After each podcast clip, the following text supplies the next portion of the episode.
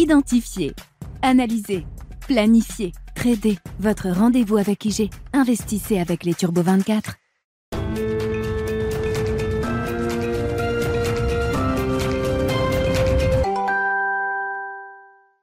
C'est parti pour Smart Bourse, votre double dose quotidienne de marché en direct sur Bismart. Chaque jour à la mi-journée, 12h30, 13h. Et en fin d'après-midi, la grande édition pendant une heure à partir de 17h en direct, rediffusée à 20h sur Bismart TV. Émission que vous retrouvez chaque jour en replay sur bismart.fr et en podcast sur l'ensemble de vos plateformes. Au sommaire de cette édition de la mi-journée, une séance de stabilisation en cours sur les indices actions, notamment euh, en Europe, après ce petit mouvement de consolidation, un mouvement de l'ordre de 5-6% pour les indices européens entre le sommet qui a été atteint euh, le 13 décembre dernier, par exemple, pour le CAC 40, il y a euh, un peu plus d'une semaine maintenant, et le point bas qui a été marqué en début de semaine, mardi 20 décembre.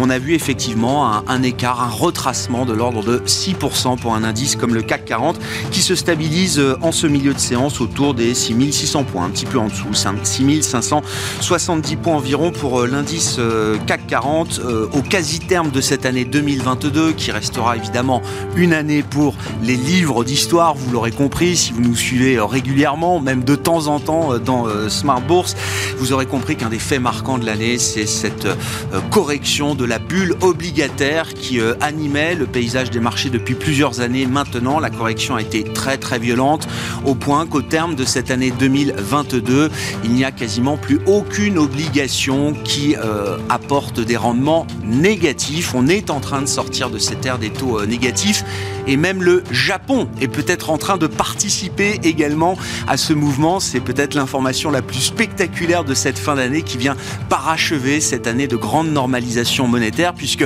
si la majorité des euh, obligations japonaises restent à rendement euh, négatif, les taux directeurs au Japon restent négatifs. Depuis la dernière communication de la Banque du Japon en début de semaine, on voit certaines parties de la courbe des taux au Japon qui offrent désormais des rendements supérieurs à zéro. C'est le cas du deux ans japonais qui, pour la première fois depuis 7 euh, ans maintenant, offre un rendement positif symboliquement de l'ordre de 0,05%.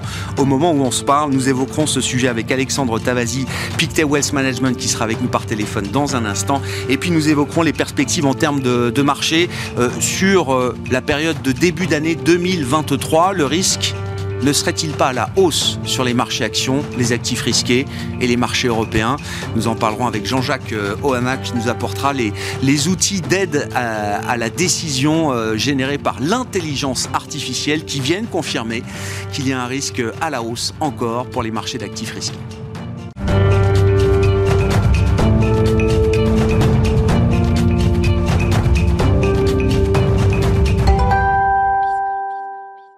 D'abord, sous forme de bilan de cette année 2022, euh, il faut noter que les banques centrales nous auront réservé des euh, surprises au quiche, en l'occurrence, jusqu'au terme de cette année 2022. Dernière surprise en date, celle de la Banque du Japon en début de semaine. Nous en parlons avec Alexandre Tavasi, qui est avec nous par téléphone, responsable CIO Office et recherche macro chez Pictet Wealth Management. Bonjour et bienvenue Alexandre. Merci beaucoup d'être euh, d'être avec nous. Quelques commentaires effectivement sur sur le le mouvement de la Banque du, du Japon. Alors qui n'est pas encore un signal de changement de la politique monétaire au Japon, avec des taux euh, directeurs qui restent négatifs pour euh, la Banque du Japon, mais une évolution qui est présentée comme un, ajustement technique de la, position de politique monétaire du, Japon, mais qui entretient quand même une, spéculation sur l'idée que la Banque du Japon elle-même, on parle bel et bien du Japon, pourrait à un moment sortir des taux directeurs euh, négatifs en, 2023. Quels sont les commentaires que cela vous inspire en cette fin d'année, Alexandre? En réalité, le, gouverneur Kuroda devait annoncer que c'était un ajustement technique pour ne pas perdre la face selon la, façon japonaise. Mais depuis quelques mois, quelques semaines déjà, les autorités japonaises, notamment le ministère des Finances, étaient de moins en moins à l'aise avec le yen et sa très grande faiblesse qui en fait générait de l'inflation au Japon. Les derniers chiffres de l'inflation étaient à 3,7%, ce qui était largement au-delà de l'objectif cible de 2% des autorités. Et on s'attendait, il fallait s'attendre d'une façon à une, réaction. Et donc c'est plus une indication de la direction que vont prendre les prochaines décisions de la Banque centrale que vraiment le, niveau, sachant que le gouverneur actuel de la Banque du Japon remettra, euh, arrivera au terme de son contrat au mois d'avril de l'année prochaine. Et donc on aura un nouveau gouverneur qui éventuellement pourra mettre en place des nouvelles décisions de politique monétaire. Le marché anticipe qu'il y a une possibilité que la Banque du Japon sorte des taux négatifs à son tour?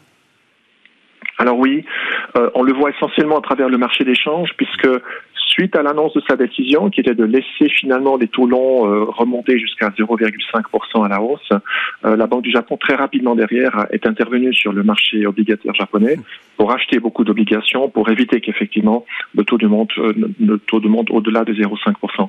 Mais le marché d'échange est clairement un des facteurs par lequel le marché est en train d'anticiper plusieurs décisions qui vont toutes dans la même direction, c'est-à-dire que petit à petit, la Banque du Japon, qui était le dernier pays qui gardait encore un, environnement de taux d'intérêt très bas est en train finalement de succomber au même problème que les autres banques centrales, c'est-à-dire de l'inflation. Il ne peut plus rester avec des taux aussi bas que ce qu'on a vécu pendant ces dernières années.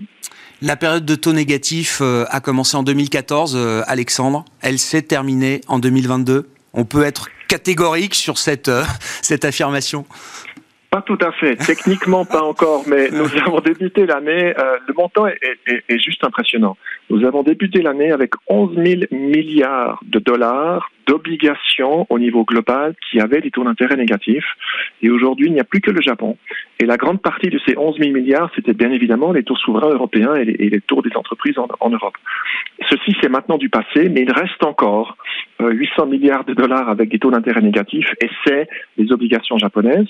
C'est un tout petit peu court pour finir l'année en territoire positif, mais définitivement 2022 aura été l'année de la fin des taux d'intérêt négatifs et finalement, d'un point de vue de l'investisseur, de enfin pouvoir retrouver une notion de revenu généré par un portefeuille obligataire, qui est un concept que nous avions oublié depuis euh, plusieurs années. J'insiste encore là-dessus, euh, Alexandre, mais derrière la, fin de l'ère des taux négatifs, et, et mettons effectivement le, Japon encore à part pour quelques temps, euh, c'est euh, une bulle obligataire de plusieurs années qui a été corrigée en quelques mois ou quelques trimestres seulement.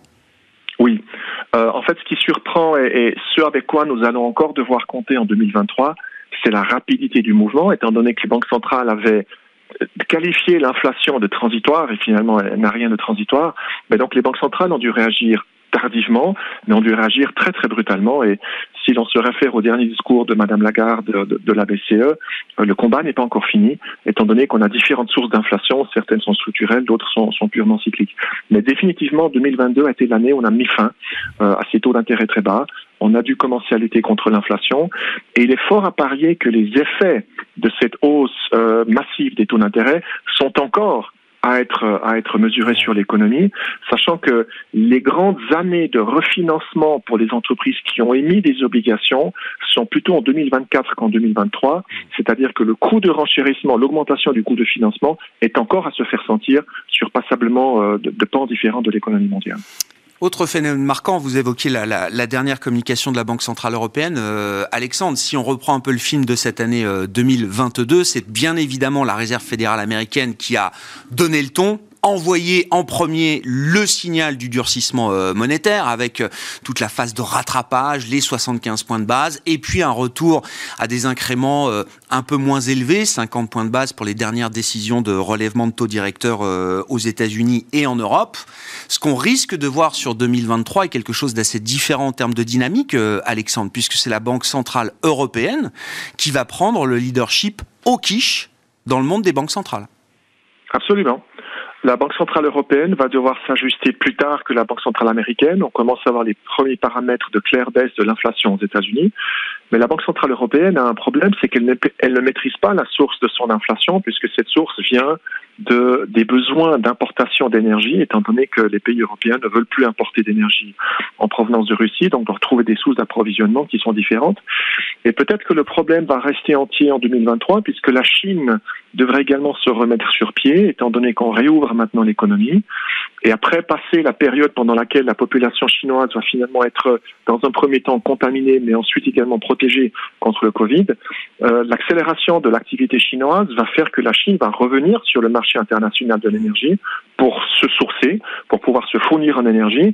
Et donc, contrairement à 2022, la Chine pourrait être un concurrent vis-à-vis de l'Europe pour s'approvisionner en énergie. Ceci nous fait penser que les prix de l'énergie devraient rester élevés, en tout cas pour l'importation en Europe, et donc une source d'inflation ici qui va rester relativement importante, qui va forcer la BCE à finalement temporiser beaucoup plus longtemps, potentiellement même continuer à augmenter ses taux d'intérêt, alors qu'aux États-Unis, on sera dans une phase probablement de stop ou de fin de, de taux d'intérêt. Et donc, on va complètement renverser, si on veut, le rôle de la Banque centrale européenne par rapport aux États-Unis. Elle était suiveuse, et il est probable que c'est elle qui aura, si l'on veut, le titre peu envié de banque la plus hawkish dans un environnement, en tout cas en début 2023. Et, et, la situation et les risques pour la Banque Centrale Européenne justifient une communication aussi euh, dure, engagée, explicite que celle de Christine Lagarde la semaine dernière, qui va, dans sa conférence de presse, jusqu'à évoquer euh, deux hausses de taux consécutives encore de 50 points de base et potentiellement, possiblement, une troisième encore de 50 points de base sur les premiers meetings de, de 2023. Euh, euh, Alexandre, hein, la communication a été peut-être un peu surprenante de ce point de vue-là sachant qu'en plus, sur la partie quantitative, la BCE va commencer à réduire euh, passivement son bilan, mais si on inclut les euh, remboursements des opérations de liquidité qui ont été offertes aux banques européennes ces dernières années, il faut bien avoir en tête que la réduction du bilan de la BCE sera plus rapide que la réduction du bilan de la Fed également l'an prochain. Ce discours était vraiment une surprise dans, son ton. Euh, comme vous l'avez mentionné, la Banque centrale européenne a trois outils de, politique monétaire. C'est l'outil des taux d'intérêt, donc clairement le marché s'y attendu et a escompté deux hausses. Euh, il y a le, le, la réduction du bilan tel que vous l'avez mentionné, et a l'aspect communication. Donc ce qui a été fait en tout cas il y a quelques jours, c'est de mettre un accent très important sur l'aspect communication pour bien faire un, un, un reset, c'est-à-dire pour remettre tout le monde en ordre de marche en disant voilà ce que nous allons faire.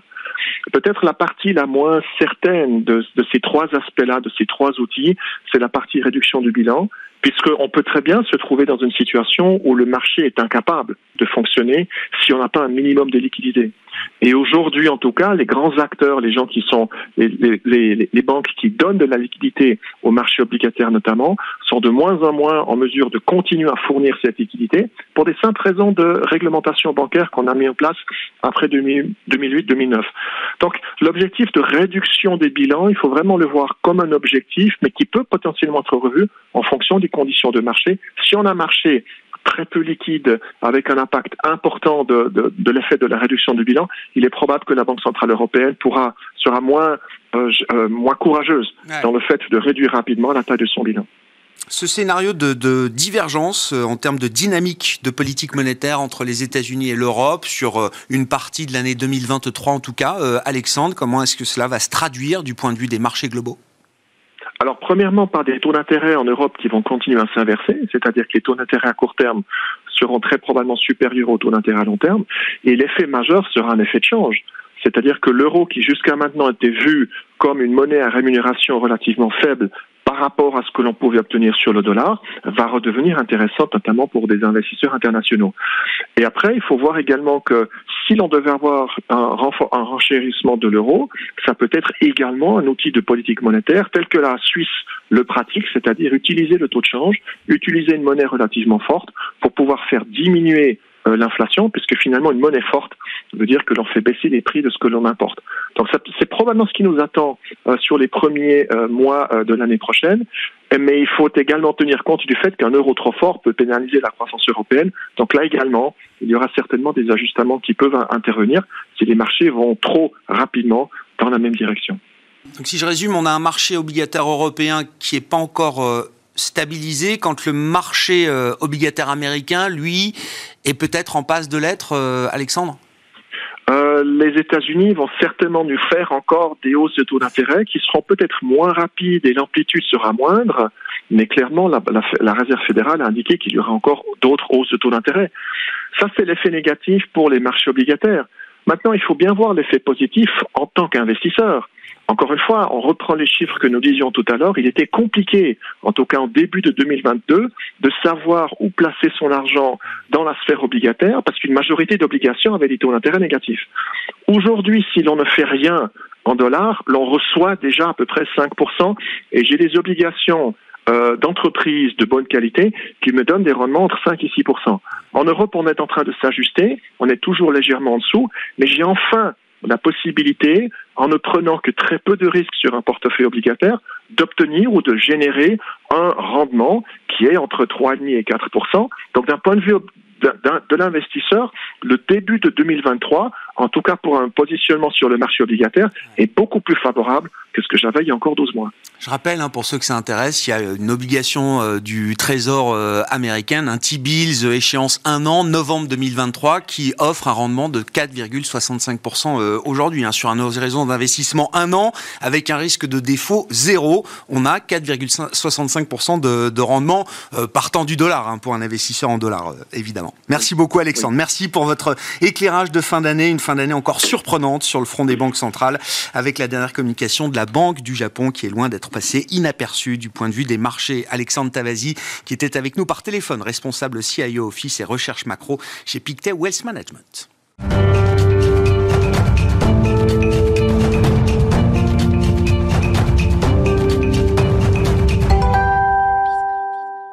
Poursuivons cette discussion de marché avec euh, Jean-Jacques Oana, qui est à mes côtés en plateau pour euh, cette émission. Bonjour Jean-Jacques. Bonjour Grégoire. Merci beaucoup d'être là. Vous êtes consultant indépendant et membre du board de la FinTech AI for Alpha. On va justement parler spécifiquement d'intelligence euh, artificielle avec vous, Jean-Jacques. Le point de départ, c'est qu'il y a un risque à la hausse sur les marchés en début d'année 2023. C'est un risque qu'il ne faut pas négliger, malgré déjà le rebond qu'on a vu depuis euh, fin septembre pour les actions européennes euh, notamment. Et l'intelligence artificielle apporte des éléments et des arguments qui vont dans le sens justement d'un risque encore à la hausse sur les marchés d'actions. Absolument. Et d'ailleurs, ça me surprend moi-même, parce qu'on peut tous avoir des biais cognitifs euh, personnels par rapport à, notre analyse personnelle de la situation. c'est vrai qu'en en 2022, on a eu un resserrement monétaire, euh, vous l'avez déjà rappelé, euh, historiquement, euh, le, plus, fort historiquement depuis 1980, hein, puisque la Fed a remonté ses taux de 400 points de base en à peine 6 mois, 7 mois, puisqu'elle a commencé en mars, juste après la, guerre en Ukraine. Et puis on a eu un deuxième choc, donc justement cette guerre en Ukraine, avec euh, une disruption euh, des, euh, approvisionnements énergétiques sans pareil dans l'histoire récente, qui n'est pas sans rappeler les, chocs pétroliers. Et donc finalement, il était d'usage de craindre le pire, et notamment pour l'économie européenne. Et ce qu'on voit, c'est que finalement, depuis quelques mois, finalement, on peut le constater, mais on va dire depuis quelques semaines, principalement depuis septembre en réalité, on s'attendait au pire sur l'économie européenne. C'était euh, les anticipations de récession vraiment euh, dures euh, sur l'ensemble de la zone.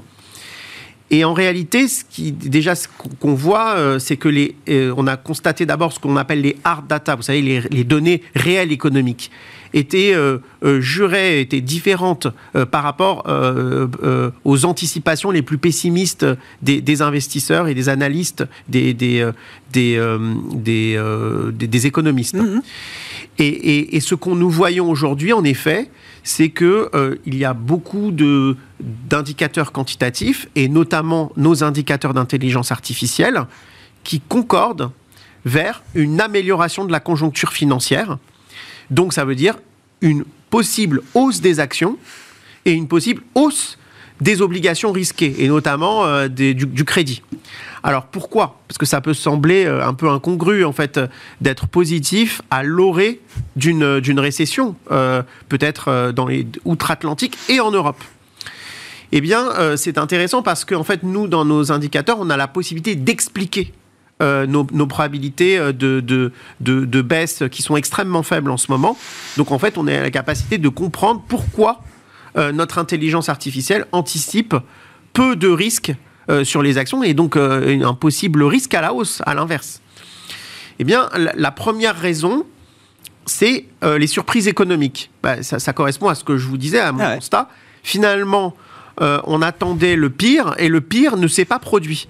Et donc, en fait, les surprises économiques en Europe sont vraiment très élevées ce qui montre bien qu'on est surpris à la hausse par la résilience des indicateurs hard de l'économie européenne. Mmh.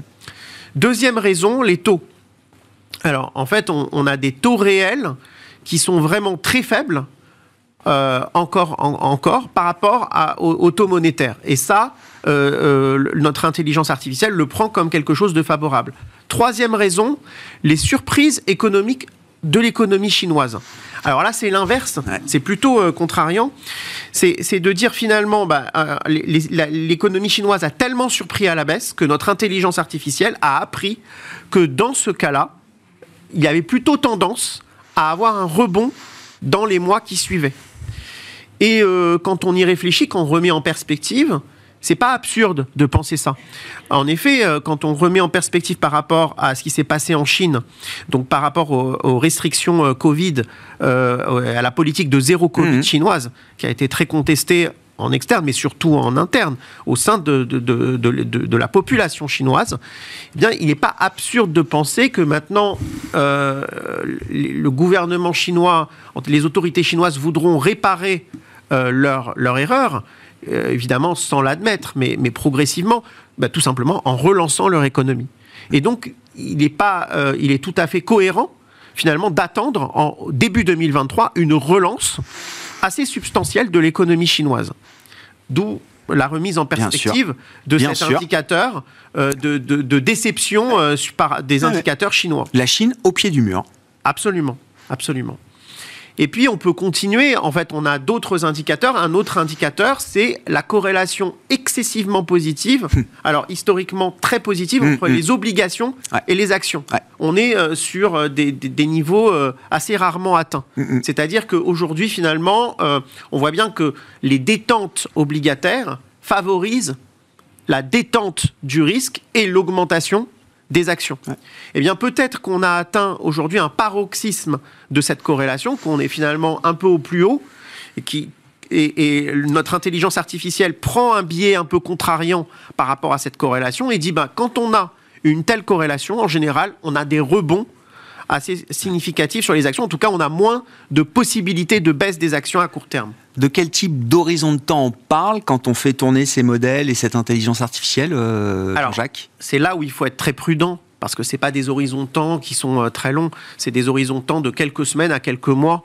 Euh, donc ça peut changer, bien sûr, mais, ce qu'on voit au-delà de ces, de, de ces indicateurs pris un à un, c'est que finalement il y a aussi un contexte global d'amélioration du risque d'amélioration de l'appétit pour le risque, où certains marchés cycliques rebondissent. C'est le cas, par exemple, des métaux de base sur les six derniers mois qui se stabilisent. C'est le cas des marchés du crédit. En fait, on n'avait pas vu depuis longtemps les marchés du crédit être leaders à la hausse dans euh, euh, les, rendements ajustés du risque. Donc, c'est pas en rendement pur, mais c'est en rendement ajusté du risque. Ça faisait depuis euh, l'époque Covid, en fait, qu'on n'avait pas vu le crédit être leader. Et là, c'est quand même le cas. Peut-être parce que tout simplement, il n'y a pas d'émission. Parce que euh, les, sociétés ayant économisé énormément de cash émettent peu sur le marché du crédit, n'ayant pas d'offres. Vous savez, c'est toujours une relation d'offre et de demande. Eh bien, euh, le crédit est favorisé par cet aspect-là. Et donc, en fait, tous ces petits indicateurs mis bout à bout aussi sont inclus dans l'intelligence artificielle et participent à la baisse des probabilités de crack. Donc vous voyez, euh, moi-même je suis surpris. Ah mais non, mais c'est mais, je vous apporte en fait, euh, en fait ces, ces, indicateurs parce que euh, cela peut nourrir notre ah. réflexion et sur les anticipations extrêmement négatives qu'on a pu qu'on peut qu'on peut avoir sur l'économie mondiale et sur finalement la persistance du marché à rester euh, assez résilient. Ces signaux, ces indicateurs, euh, Jean-Jacques, couplés à des positionnements d'investisseurs long only notamment, qui sont encore très défensifs, au mieux neutres sur les euh, actions et les actifs risqués, voire encore pour beaucoup sous-pondérés, ça donne, oui, l'idée de ce qu'on a appelé le FOMO pendant quelques temps, l'idée qu'il y a peut-être un, un, risque à la hausse tellement important que le pain trade va être pour certains investisseurs de courir après le papier à l'achat pendant euh, quelques semaines au moins du début de l'année 2023. C'est pas absurde de, le ah penser. Euh, il y a beaucoup d'investisseurs en fait qui m'interrogent et qui nous interrogent. En fait, euh, quel est le sens de ce rebond qu'on a eu depuis novembre finalement? Parce que le rebond est quand même significatif. Et donc ça, la question c'est ça n'a aucun sens. On a une récession. Enfin, comment on peut expliquer ça? Est-ce que le marché est fou? Est-ce que... Eh bien, en fait, ce qu'on voit, c'est que finalement, on anticipait le pire et que le pire ne s'est pas produit. Et donc on a anticipé le pire depuis euh, mars finalement, depuis euh, février, euh, depuis février, depuis le, 20 février, avec ce déclenchement du, conflit entre la Russie et l'Ukraine qui était gravissime. Et puis finalement ce qu'on voit, c'est qu'on anticipait le pire à la rentrée. On anticipait le pire sur l'approvisionnement énergétique et sur les coupures d'électricité. On anticipait le pire sur le chômage. Et puis finalement, sur tous les thèmes que j'ai cités d'inquiétude légitime, eh bien, le pire pour l'instant ne s'est pas produit.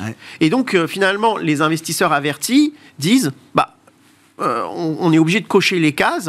Finalement, tout ça ne s'est pas produit. On se retrouve avec des marchés qui sont 10 euh, à 20% moins valorisés parce que faut savoir que les, les ça, on, on ne le sait pas forcément, mais en Europe, les bénéfices anticipés à 12 mois forward, c'est-à-dire sur une année glissante, ont augmenté en 2022.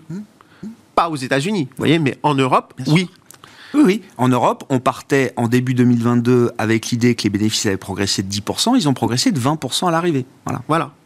Donc, donc, là encore, une fois, une surprise à la hausse des indicateurs euh, de ce qu'on appelle les hard data, des indicateurs réels par rapport aux anticipations. Il y a la froideur de l'intelligence artificielle et puis il reste quand même toujours l'intelligence humaine et votre expérience euh, de la vie des marchés, euh, Jean-Jacques. Ça peut coller, enfin, se dire que la résilience qu'on a pu constater tout au long de l'année 2022 est extrapolable encore sur 2023 ou quelques mois encore devant nous, plus l'idée que le choc monétaire d'une violence et d'une intensité historique ne sera pas finalement aussi euh, douloureux que ce qu'on imaginait pour euh, l'économie, sachant que les effets, euh, les pleins effets de ces chocs monétaires sont encore devant nous. L'intelligence humaine peut imaginer ça? L'intelligence humaine, elle a, du mal à imaginer ça parce qu'en fait, on voit que, le, resserrement monétaire, il prend différentes formes. On a parlé des taux. Maintenant, il s'agit de la réduction de bilan. Euh, et on sait que la réduction de bilan, c'est une diminution de la liquidité dans les marchés. Et, d'autre part, on, sait très bien que les, euh, euh, les, conséquences d'un resserrement monétaire, elles ne s'opèrent pas sur quelques semaines, elles mettent des mois à se diffuser, peut-être dans d'autres secteurs de l'économie qu'on n'a pas encore imaginé, peut-être l'immobilier notamment. Mais, mais, en tout état de cause, il peut y avoir aussi euh, en, contrepartie de ces, de ces effets négatifs, des améliorations qu'on n'imagine pas encore. Par exemple, une détente euh, du conflit, c'est ou une stabilisation de ce conflit.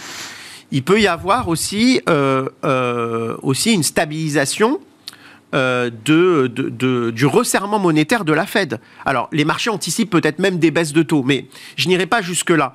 Mais pour se projeter en 2023, il est très possible qu'après encore une peut-être deux hausses de taux plus modestes de la Fed, la Fed dise bah, ça y est, on arrête euh, finalement. Et tous, finalement, ces possibilités euh, d'évolution positive contrebalancent les, possibilités d'évolution négative. Et donc, au final, la balance des marchés, elle n'est pas si facile que ça à établir, mais on peut dire qu'en effet, il y a un risque à la hausse parce que les investisseurs ont été excessivement négatifs sur tous ces impacts et que finalement, les impacts de ces deux chocs, choc monétaire et choc géopolitique, eh bien, pour l'instant, ils sont, on arrive à les absorber. On va rester sur cette euh, note positive. C'est pas juste un espoir, encore une fois, hein, c'est une réalité avec euh, une documentation, des arguments émanant de l'intelligence artificielle notamment qui valide l'idée qu'il y a un risque qu'il ne faut pas écarter encore, c'est celui d'un risque à la hausse, à nouveau, malgré le rallye qu'on a déjà connu en cette fin d'année 2022. Euh, Merci beaucoup euh, Jean-Jacques. Jean-Jacques Oana avec nous régulièrement dans Smart Bourse pour évoquer eh bien euh, justement les enjeux de marché, consultant indépendant et membre du board de la FinTech AI for Alpha qui était l'invité de la mi-journée.